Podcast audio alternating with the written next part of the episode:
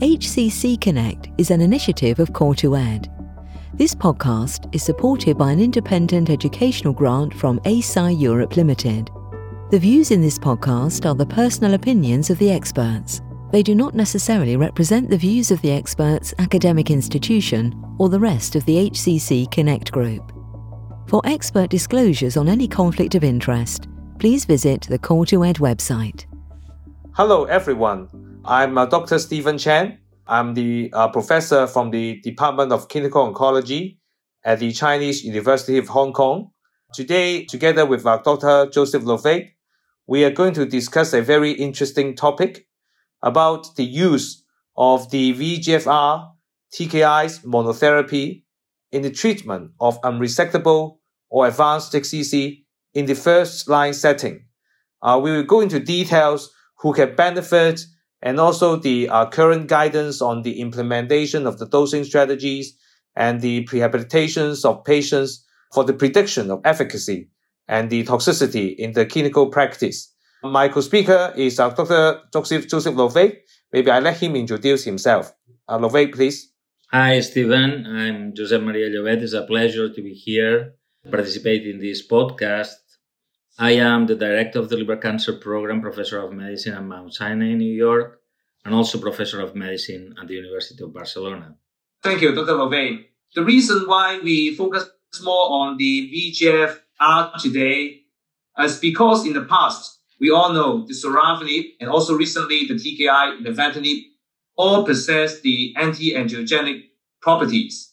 And we believe this is one of the main mechanisms which can help off the tumor and also help uh, uh, treat the cancer of HCC.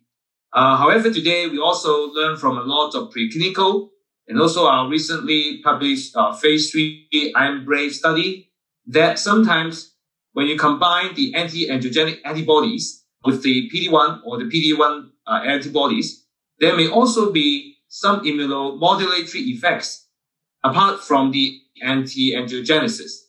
And uh, this is probably formulating one of the rationale for combining the atezolizumab and bevacizumab, which has now been accepted as a standard of care of the first line treatment for the uh, advanced hepatocellular carcinoma. However, we know that still a proportion of patients may be benefited from the monotherapy of TKI. Maybe I, I pass the microphone to uh, Dr. Llovet to tell us more details. What patients may be benefited from the monotherapy instead of the atezo combinations? Yes, thank you, Stephen. Yes, certainly. I mean, the proportion of patients that are currently receiving atezo is not properly described in studies yet. But the estimate is that around 80% of the patients in frontline advanced HCC and those in intermediate HCC progressing to TACE are probably exposed to this combination. This may vary region by region. For instance, it may be a higher proportion, I would say, in the Western world and a lower proportion in Asia. So why a patient uh, should eventually receive other treatments, not atezolizumab in frontline, or in other words, which are the contraindications for atezolizumab in frontline? Well, we know that these, let's say 20% of the patients that are not suitable for atezolizumab in frontline, they may present contraindications. The first contraindication is liver transplantation. Certainly using checkpoint inhibitors in patients undergoing a liver transplantation have been reported uh, to induce graft rejection and is a risk. I would say that this is one of the contraindications that have more wide consensus.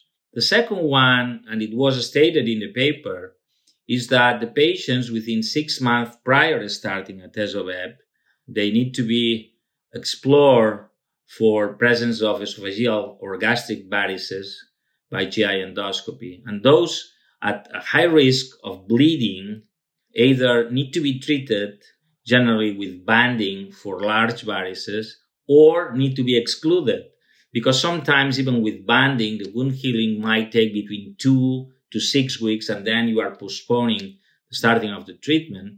So this may be a second contraindication because it is well known that bevacizumab induces high risk of bleeding. The third uh, area in which there is consensus is the severe autoimmune disease. Here it has not been well established what severe means. Certainly some patients with hypothyroidism, for instance, that are properly controlled, eventually some physicians feel comfortable to treat those patients with checkpoint inhibitors. But any case of severe autoimmune disease, particularly, needless to say, autoimmune hepatitis, so these are uh, formal contraindications for atezolizumab. Stephen Therefore, having described a bit the contraindications for this combination in frontline, who do you think can benefit from TKIs in frontline? So uh, the question is, what type of patients in our clinical practices that we think uh, will be most benefited from the TKI instead of atezolizumab, right? Is this your question?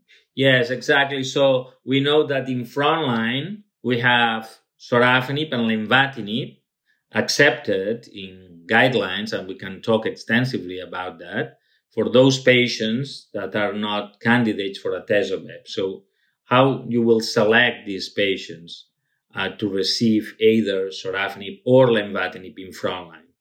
Yeah, you're right. Um, actually, uh, I can go back to the um, literature on the monotherapy use of the sorafenib and the lenvatinib. For sorafenib, we have a two uh, landmark paper one is the SHARP study led by Dr. Llovet, uh, published in New England Journal of Medicine in 2008. Another is uh, we call it AP SHARP, which is uh, the phase three trial on the sorafenib versus placebo in advanced HCC in Asian populations, uh, published in the uh, Lancet 2009 uh, by Dr. Ann-Lii Cheng. From these two studies, we know that sorafenib have a better overall survival and also the time to progression than the placebo. And then we know that in 2018, uh, there's been another phase three clinical trial we know as the REFLECT study published by Dr. Kudo in Lancet, which is a study comparing uh, the lenvatinib head to head to sorafenib in the first line setting. And in this study, it was uh, found that the lenvatinib is non-inferior to sorafenib in the primary endpoint of the overall survival. But uh, in the secondary efficacy endpoint, like the uh, response rate and also the time to progression or progression free survival all showed a favorable result uh, favoring the uh, lenvatinib. To me, one of the most remarkable findings is um, talking about the response rate of the lenvatinib in the REFLECT study. According to the modified RECIST response, actually the response rate is over 40%. This is uh, actually the highest response rate as reported in the literature. Even when you look at today's other uh, PD-1 or PD-L1 combination, even atezolizumab combinations, the response rate is around close to 30. So I would say some people may think, oh, monotherapy TKI may not be as effective as the atezolizumab combinations. But if you go to the literature, especially in terms of response rate, the monotherapy lenvatinib actually is quite quite impressive. So if you ask me, and I think it also a lot in Asian uh, countries, a lot of Asian doctors if the patients are not suitable or for some reason they could not prescribe the atezolizumab, I think the lenvatinib will be one of the popular choices. And, uh, and I also know that the mechanism may, of action may also play some role. Maybe Dr. Llovet, could you share with us something about the, what's the difference between the, in terms of mechanism of action between sorafenib and the lenvatinib, which may guide our treatment? Yes, well, absolutely. So for sorafenib, as you know, and when we reported the, the paper in New England 2008, we were questioning, okay, is this a pure VEGF inhibitor or beyond that, uh, there are other mechanisms. And certainly sorafenib and also lemba, I have to say in, in the lingo of FDA is a dirty molecule. This means that it's a multi-kinase inhibitor blocking, in the case of sorafenib, around 40 kinases. Of course, VEGF receptor 2 particularly is critical in HCC progression. And we know that because in second line, there is a drug, this ramucirumab, that just blocks VEGF receptor 2 and leads to survival benefits. And this is a, a clean idea. But sorafenib is doing additional things, is blocking platelet-derived growth factor receptor, is blocking RAF signaling. So there are several uh, pathways that are abrogated with sorafenib. Lenvatinib has an additional layer of complexity in my mind that is critical in the pathogenesis of HCC is that lenvatinib is blocking FGF receptor 1, 2, 3, and 4. And why receptor 4 of FGF is critical? Because we know that there is a, an oncogene in HCC that is FGF19, that is the ligand of FGF receptor 4, that is overexpressed, highly overexpressed in 25% of the patients. And just by blocking with a TKI specifically FGF receptor 4, you are achieving objective response of 15%. And uh, we, we have published that in Cancer Discovery. And therefore, the fact that Lemba is blocking all these kinases, not RAF, but all the other kinases, platelet derived, VEGF, and on top of it, also KIT, but on top of it, FGF receptor 1, 2, 3, and receptor 4, I think it's critical for the potency of the drug. You were sharing before how you would decide between sorafenib and lemba and it is true that sometimes to describe that in guidelines is difficult in a sense that since it's not supported by very high level of evidence, sometimes it's, it's difficult to help to navigate the physicians. But it is true that the meta-analysis we published uh, with the SHARP and the Asia Pacific trial with sorafenib we show that patients with hepatitis C virus infection respond better to sorafenib and also patients with liver-only disease. Conversely, in the subgroup analysis of the REFLECT, it seems that LEMBA responds particularly better in patients with hepatitis B virus related to HCC and patients with high tumor burden or even patients with high AFP. I think that this is just some tips for uh, to navigate. Another question I think that we can bring here because this is now a debate. So I think throughout the guidelines of management, Stephen, there is no question on, okay, atezolizumab is a standard of care in 20% of the patients. We should not give this treatment because of contraindications. And then we have another frontline, Lemba or sorafenib. But a question that is emerging now is okay, what happens with the sequencing after atezolizumab? What happens there? And my question, I understand that we are framing this discussion in the first line setting, and this is an important thing, but also is important in order to understand how we're using these drugs even in patients progressing to atezolizumab.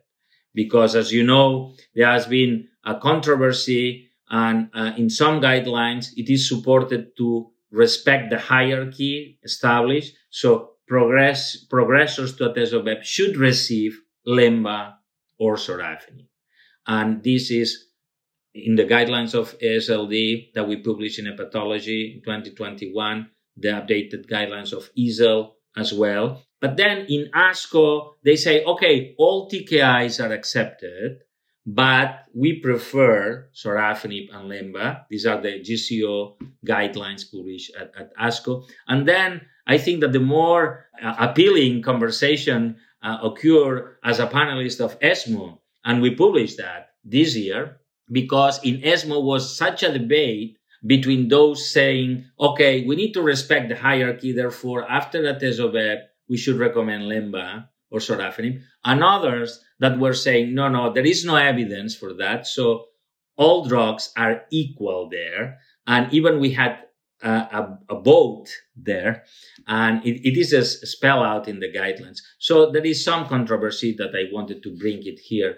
But I want you, uh, uh Steve, if you can explain a bit what's your view of these TKIs in frontline in real world in areas that are not particularly framed in the trials, particularly, I am curious about your opinion on child B patients, particularly these B7 patients, no ascites that we see commonly, or these patients eventually sometimes ALBI 2. So what's your take on the use of these drugs in, let's say, extended indications in real world? And if you want to share your experience with that. Yeah, thank you, uh, Joseph. I would say this is a really great question because, uh, of course, uh, in the clinical trial, for example, in the REFLECT study, basically only patients with Child-Pugh class A liver functions uh, were recruited in the clinical trial, while all the patients with Child-Pugh B were excluded. And uh, therefore, sometimes uh, we don't know the exact toxicity profile and the efficacy of the, say, lenvatinib or sorafenib in those uh, populations. But unfortunately, in the real world, these are the group of patients we are facing every day in the clinic. Patients with some degree of ascites, some portal hypertension, cirrhosis, ALBI grade 2, or even Child-Pugh B7 or 8. So uh, this is very important. And I think one of the things that can be addressed by to this population is uh, by the real world data.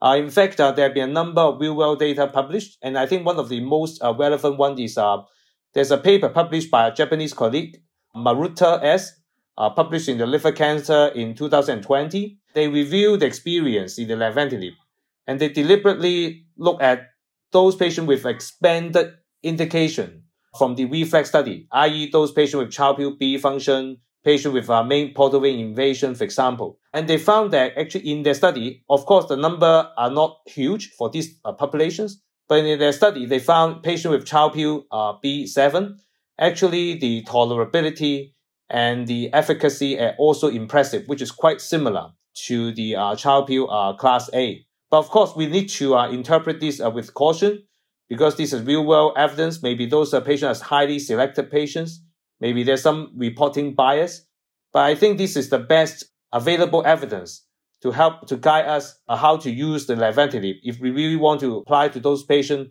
uh, which do not fulfill the REFLECT study. But I, I would uh, make a caution that still in the initial phase one two study, the lenvatinib actually is associated with uh, toxicity, renal and also hepatotoxicity in patients with poor liver function. And therefore, in the real world, when we really want to prescribe to our patients, we need to use it very cautiously, probably with reduced dose and with uh, close monitoring. So uh, I, I think this is so far my, my experience. And also, I would like to also point out recently, Dr. Vogel has also published that patient with a better liver function, ALBI grade 1, actually is doing much better in terms of progression-free survival and the overall survival as compared to the patient with uh, ALBI grade 2 when they're receiving the lenvatinib or even sorafenib in the REFLECT study and this highlight important point that uh, we need to preserve the hepatic function of the patient. We need to start the systemic therapy, if possible, earlier instead of later after heavy pretreatment with TACE or some other local treatment. Uh, if the patient has bad liver function to start with, the outcome will be suboptimal because they have uh, worse hepatic functions. So I think uh, this is my experience with those uh, real world data. So, Dr. Llovet, I noticed that sometimes in the real world, some doctors prefer a lower dose of lenvatinib uh, without making reference to the body weight of the patients. What's your view on that? Do you think it's a good practice, or do you think we should adhere to the recommendation of sponsor? And also, what do you think about if finally the patient requires those modifications? Well, I have to say that I always recommend to stick to the dose that has been uh, approve according to the frame of the trial. I think that is very important to try to adhere to the initial dose recommended by the physicians and, and, the company when they run the trial because this is the dose that we know that is effective. I'm not saying that other doses can be effective and certainly now we will discuss about dose reductions and dose interruptions but certainly, I would recommend for uh, Lemba, as you know, 12 milligrams in patients with uh, a weight above eight, uh, 60 kilos and um, 8 milligrams for patients below 60 kilos that are very rare in the West, I have to say. It's a very marginal proportion of patients. Not so, for instance, I understand particularly, at least the, the experience I know uh, uh, reading the papers in Japan that there is a high proportion of patients there that may adhere to this dose to start with.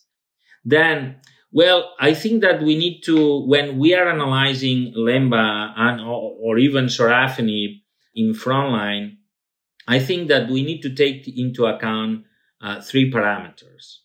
The first parameter are the dose reductions. The second parameter are particularly treatment related adverse events leading to withdrawal.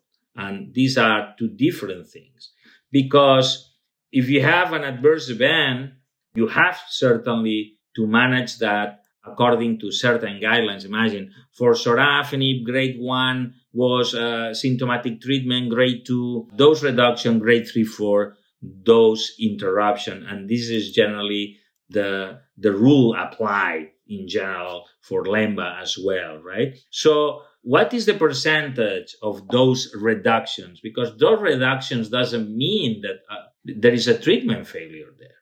So in reality, in all these trials, those reductions are ranging between 30 to 40% of the cases. And these patients actually are the body of the study that lead to differences in survival. So the dose reductions are also providing a benefit. Otherwise, the trial would not be possible probably to hit superiority. Imagine at the beginning with sorafenib or non-inferiority for LENVA compared to sorafenib. For LENVA, I recall that uh, dose reductions are around 40%. And the first step, if you are at 12 milligrams, is to move to eight and then to move back to four if still something happens. But my recommendation will be, okay, from 12 to 8. And then at one time point, if the patient has recovered, try to rechallenge 12, depending on the, on, on the, of the adverse events. The other thing is, as I mentioned, treatment related adverse events leading to interruption. And here we have that for sorafenib, generally what has been reported in several trials, because as you know, has been also the control arm for several trials, is between 10 and 15% of the patients that should discontinue the drug, generally as a result of grade 3 hand foot skin reaction. In LENVA, it's slightly less, it's around 9 10%, what has been reported. And as you know, for atezolizumab, that you cannot reduce the dose then the withdrawal has been around 16% in the trial, and even 7% of the patients should remove both treatment, atezo and bev. So this is somehow the figures that we need to keep in mind. Also, the, there is a, a critical figure that it's out of the equation in, in, with these drugs that are grade five related adverse events. So treatment related adverse events leading to death that generally are 2% or less with these drugs. So in my mind, I think that this is somehow a way to frame it. I know because I have had several interactions, particularly with Asian physicians, that they like sometimes to have a run-in period with four milligrams and then move up to 8 and 12. Can you brief us about that, Stephen? Actually, uh, I know in the real world, sometimes, uh, especially initially when the drugs were launched, uh, sometimes clinicians were more cautious. So uh, they sometimes prefer, you're right, uh, start with a reduced dose. For example, for sorafenib, 400 milligram QD daily, or lenvatinib 8 milligram, even 4 milligram daily. On one hand, yes, this may be safer for the patient.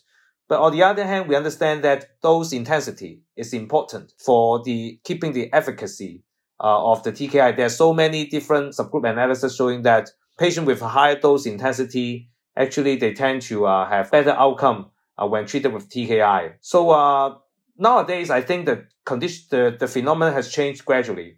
Initially, 10 years ago, when we started sorafenib, everyone is afraid. Everyone say, oh, we see a lot of hand-foot skin reaction. But nowadays, you know, a lot of physicians uh, in Asia, I think in the world is the same. We tend to start with uh, full dose now. The good thing is that you really uh, subject a patient to the maximal recommended dosage. And if the, as mentioned by Dr. Llovet, if the patient have any problems, actually we can adjust the dose or even reduce the dose, withhold the drug for a while before allowing uh, the patient to be, have a toxicity recover to grade one. I think this is not treatment failure. It's just a personalization of the dose according to the patient toxicity.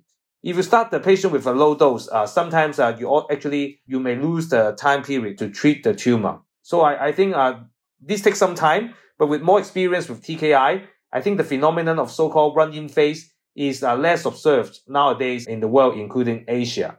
So, uh, Dr. Llovet, what is your the message you want to give to our audience? Say what will happen next in the 2022 or in 2023 what do you think is the important findings of future studies or what the take home message you want to give to our audience? Sure. Well, first, I will give, if I can, a very uh, short summary of our discussion. I would say that in frontline, atezolizumab is the standard of care, but this is around 20%, eventually maybe more than that, particularly in Asia, up to 30, 40% of the patients that will not be exposed to atezolizumab. And in this situation, the frontline TKIs are lenvatinib and sorafenib. The second thing is that these drugs even are currently considered by most of the guidelines in patients progressing to atezolizumab in second line. How to choose between sorafenib and lenva? Uh, we uh, have some tips based on subgroup analysis meta-analysis. Generally, uh, sorafenib works better in FC and liver only eventually lenva in high tumor burden and aggressive tumors. Mechanism of action, there is clear overlap, VEGF, platelet derived, so on and so forth. Sorafenib is also targeting RAF signaling, and lenvatinib is also targeting FGF receptor signaling, particularly receptor 4. Uh, in terms of dosing, uh, it is true that we recommend start the dose that is recommended 12 milligrams for LEMA in patients weighing more than 60, 8 milligrams below 60, and for sorafenib 800 milligrams, and then reduce the dose that may happen in 30 to 40% of the patients according to adverse events. Treatment withdrawal as a result of adverse events uh, occur in 10, 15% of the patients. This is what has been described. Second part that you were asking was the future. I think that we are in a very exciting time. Is the uh, not now, but one year or two years ago, we are in a dawn of a new era. I remember when I presented the the sorafenib trial at ASCO in 2007. Uh, that uh, it was said this is the dawn of a new era, right? The, the era of the TKIs, right? Now we're at the down of the era of the combination therapies, and we have atezolizumab this is the first in class. We don't know if we'll be the best in class, right? It could be the best in class, but hopefully at one time point, there will be a combination that will be superior and all of us also will be happy for that. There are several combinations ongoing, as you know. So the first combination certainly that uh, we were involved and we published that in JCO is the Lemba Pembro phase 2 data the phase 3 is the LEAP02, 002. Also, you have the Cosmic 312 with Atezo Cabo. Uh, you have the Checkmate 9 DW with Nivo Ipi with two IOs that eventually will not uh, expand a lot the target population that may benefit, but the response may be deeper and more durable. You have the Himalaya trial also in the setting of a combination of IOs with Durva Treme. You have other trials, the Rationale 301, you have several trials. So my impression, and this is only in advance, because I think that part of the business is also in early and intermediate. In early, there are four trials in phase three that might become standard of care if positive and will be a breakthrough because we don't have adjuvant uh, therapies after resection local ablation. And in intermediate, we have TACE for 15 years and we have been unable to improve the bar of survival that is around 30 months for patients at intermediate stage. So these trials combining TACE plus checkpoint inhibitor TKIs. So we have the Emerald 1, LEAP 012, the Checkmate 74W and RENOTACE and others. These trials also may improve the outcome of the patient. So I envision the future uh, a near future in two, three years, very exciting in this field. Thank you, Dr. Llovet. I fully agree with you. 2022 will be very exciting years for HCC. We have many combinational uh, trials to have a result. But don't forget about the monotherapy TKI. Uh, even you look at the sorafenib arm in the IMbrave study. Uh, in the past, we have uh, six to eight months or 10 months. Nowadays, we have 14 months survival. And also recently, the Cosmic 312 study, we know that uh, despite the progression-free survival is better in the combination, actually in the overall survival, interestingly, it seems uh, the combination is unable to beat the sorafenib arm uh, easily. So I think in the future, certainly combination is the key, but there's still a lot of patients who may not be suitable or be able to afford the combinations. Maybe monotherapy TKI like lenvatinib or sorafenib has a role for our patient in daily clinical practices. So uh, thank you very much, everyone, for the attention. Thank you. This HCC Connect podcast was brought to you by COR2ED Independent Medical Education. Please visit cor2ed.com for more information.